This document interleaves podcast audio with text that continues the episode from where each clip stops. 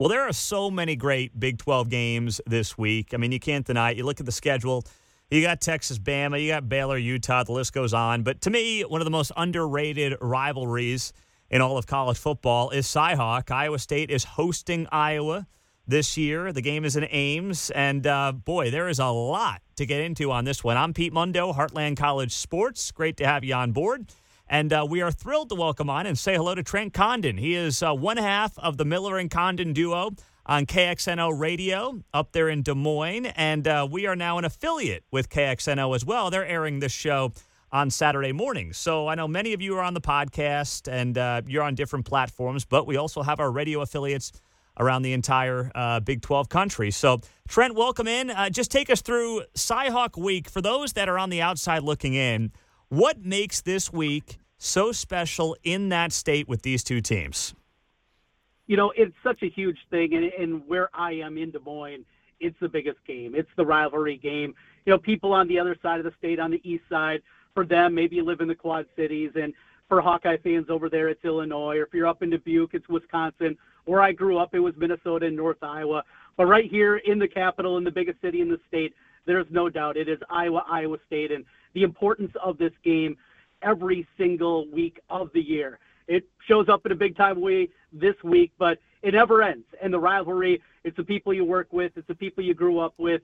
Everybody has a side, and it's definitely something special that we have. We're happy even with the two teams in different conferences as they've been for the better part of the last hundred years that we still get this game after it came back in the late 70s, and we've got it every single year. It's been something great. It really has, and and obviously Iowa State after the 15-year run where Iowa dominated the series through the 80s and into the late 90s. Now that this is a rivalry again, when Iowa State ended that streak, it, it has made this game a whole lot different, and it's made it a lot more fun for the whole state. Yeah, it certainly looks that way from afar here in Kansas City, where I'm located. Now, you know, it's interesting, too, uh, for those that don't know. I mean, it's a big uh, political time in that state as the first primary state as well, and of course, a presidential year next year. And not trying to dive into the politics at all, but just curious how when you have presidential candidates who are going to be up there at the game, around the game, I mean, what does that do outside of make it inconvenient for fans trying to get into the game, which I imagine is a headache for a lot of people? Uh, it absolutely is, and it's actually turned into a big conversation piece because Iowa State last week with their home opener against UNI, that game it was very difficult for people to get in as they kind of changed the ticketing and the way people got in and how they had to scan their electric tickets and and it turned into a mess and there were tens of thousands of people that weren't able to get inside the stadium before kickoff. Well, now you add another layer into it this week with not just former President Trump coming in, but also Hutchinson's going to be there. Ramaswamy's going to be here. So uh, you got all these candidates, of course, with the election around the corner. Everybody wants to have their face out there. And it's not just going to be Trump, it's going to be a multitude, going to make it even more difficult, more security. For the media members like you and I, Pete, that means you're probably going to have to give yourself more time to get there and try to get in and go through security. So this is going to be a big headache for everybody. And though maybe it'll be cool to have one of those candidates come by your tailgate and, and get to take a picture, there's going to be a lot of headaches that also come along with it. Uh, that's that's what I kept thinking about the headaches that got to come along with it. Um, now it's so interesting because if there was a um, if there was a part of Matt Campbell's resume during his time at Iowa State that was missing, it was that win over Iowa. He gets it last year but then he goes on to have his worst season uh, that he's had since joining the Big 12 with only one win in conference play, worse than his first year when he won two games in conference play. So, I, you know, they look good in the in, in week one, but of course it was Northern Iowa. Um, you've got the gambling drama that's surrounding, interestingly, both of these teams, maybe more so Iowa State. So, what's I mean, what's the vibe in Ames in particular around this week, this game, the start of this season, based on what has been uh, frankly, a tough nine to 10 months. You know, hopefulness, I think, has come out of this one. And now getting the game back at home, you look at the series and you look at the history, and of course, Iowa State won the game last year in Iowa City. Their last three victories in this series all came in Iowa City. The last time they won at Jack Trice Stadium was 2011. There's been big games. Game day was there a couple of years ago for this game, and Iowa found a way to get the victory late. So because of that, getting that win and being able to do it, you know, with 60,000 of your brethren shoulder to shoulder inside of Jack Trice Stadium, that's something that they haven't been able to feel though eight, 10,000 people get their way into Kinnick Stadium, it's not like getting that home victory. So after getting a nice win in week one against UNI, seeing some of the struggles again from Iowa offensively last week, I think that this fan base is a lot more hopeful than maybe they were during the summer, during the investigation with the gambling, hearing the names from Hunter Dekkers and Jirehl Brock and on and on and on that weren't going to be part of the team and certainly part of the team for this game against Iowa. I think that you feel a fan base that's much more hopeful and and they're also hungry, hungry to get that win, get it home, and have the Cardinal and Gold to be able to celebrate together in their own stadium. Trent Condon is uh, joining us here on the show, talking uh, Cy-Hawk this week. Of course, one of the biggest games of the week in the Big 12 Conference. Uh, the quarterback position, Rocco Becht, do we feel like he's the guy? Does J.J. Kohl um, work his way into the mix? I know they both played last week, but how solid is Rocco Becht as starting quarterback right now? I think he's rock solid, and I don't think, short of him not playing well, that you're going to see J.J. Kohl. In fact, I was a little bit surprised that we didn't see Hughes kind of the change of pace quarterback that they brought in from JUCO, a big guy, a physical kind of runner that we didn't see him against UNI at all. But if I had to make a wager right now, if Rocco Becht is playing even adequate, he's playing, you know, C plus, B minus type of ball game that we'll see any JJ Kohl. I think this is his job. I think we saw enough out of him last Saturday to say that he has command of the offense. He can make all the throws. He can make all the plays that they want to. He can move around a little bit too. I think he is the guy for the full go all 60 minutes on Saturday.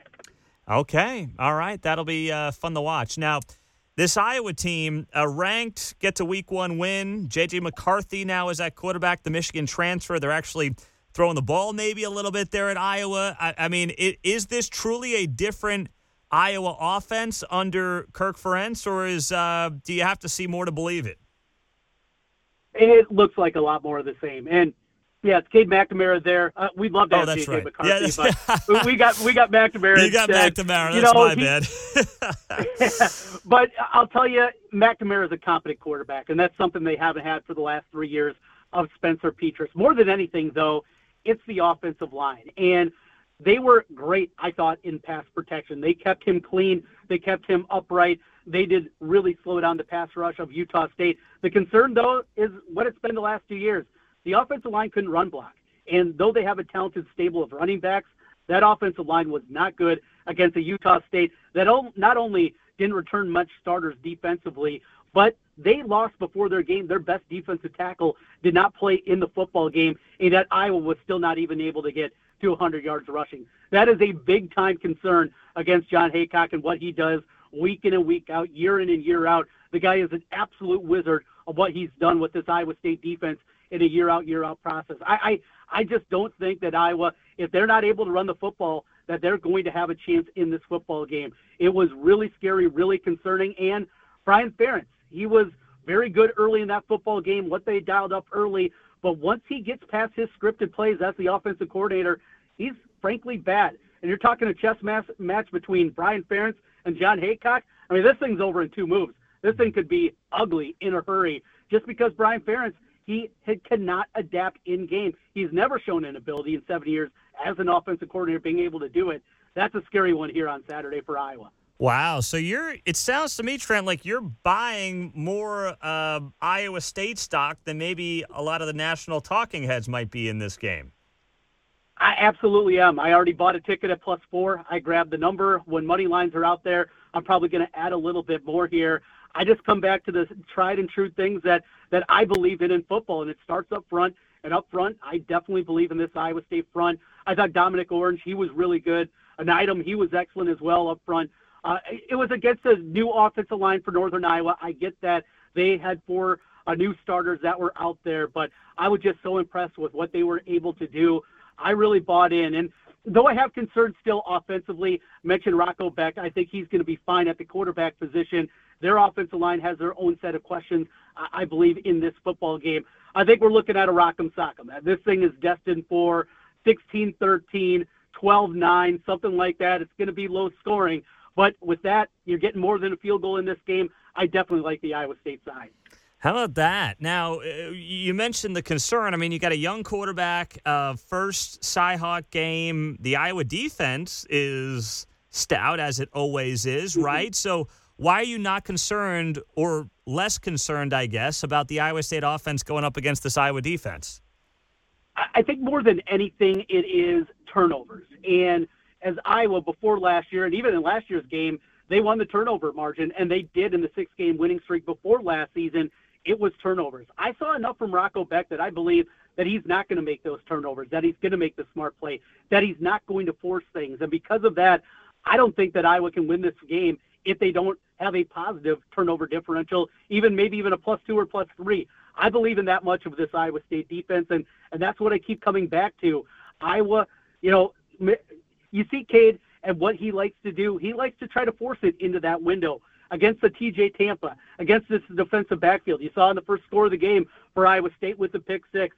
I think that that is something that is going to play into the hands of the Cyclones, and that's why I, I can't believe it because Pete, this summer it was I couldn't buy enough of those those game day wagers, the the look ahead lines that came out when different sports books were coming out and putting those early lines, and when they had the Cy-Hawk game, I was buying everything Hawkeye I can.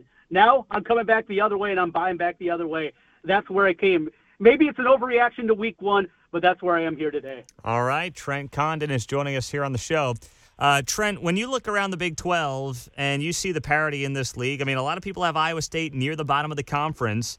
But I'll tell you what, man, I look around this league and I'm like, I don't know who's going to finish in last place. I mean, Baylor had a terrible week one. I don't think they're as bad as they looked. Uh, Cincinnati, better than I thought they would look. Uh, Houston, better than I thought they would look, winning a defensive slugfest against UTSA. I mean, you look around this league, is Iowa State a bottom feeder in the Big 12, or should we expect more? You know, I think it's still fair to put them towards the bottom. We do need to see more out of this team, but I think, like you said, the bottom looks a little bit different. BYU, that was a a questionable win against Sam Houston State, 14 nothing. Hey, you got the shutout. Credit to them, but offensively, that's a concern. Texas Tech, that was a tough spot going in. Thought they were going to be able to put it in cruise control, up 17 nothing, and then the Cowboys came running back here. I think we need to see more. But one thing for outsiders from Iowa State, yeah, they were one and eight in conference play a year ago, but how many of those coin flip games went the other way? Those coin flip games that Matt Campbell had been so good.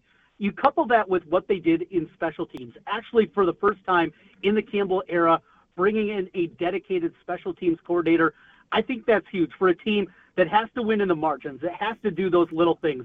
I think that is going to be something that gives them an advantage. This is not to say that Iowa State's going to go out and go six and three in conference play or anything like that. But if a couple of those bounces go their way, can this team win four, maybe five games in conference?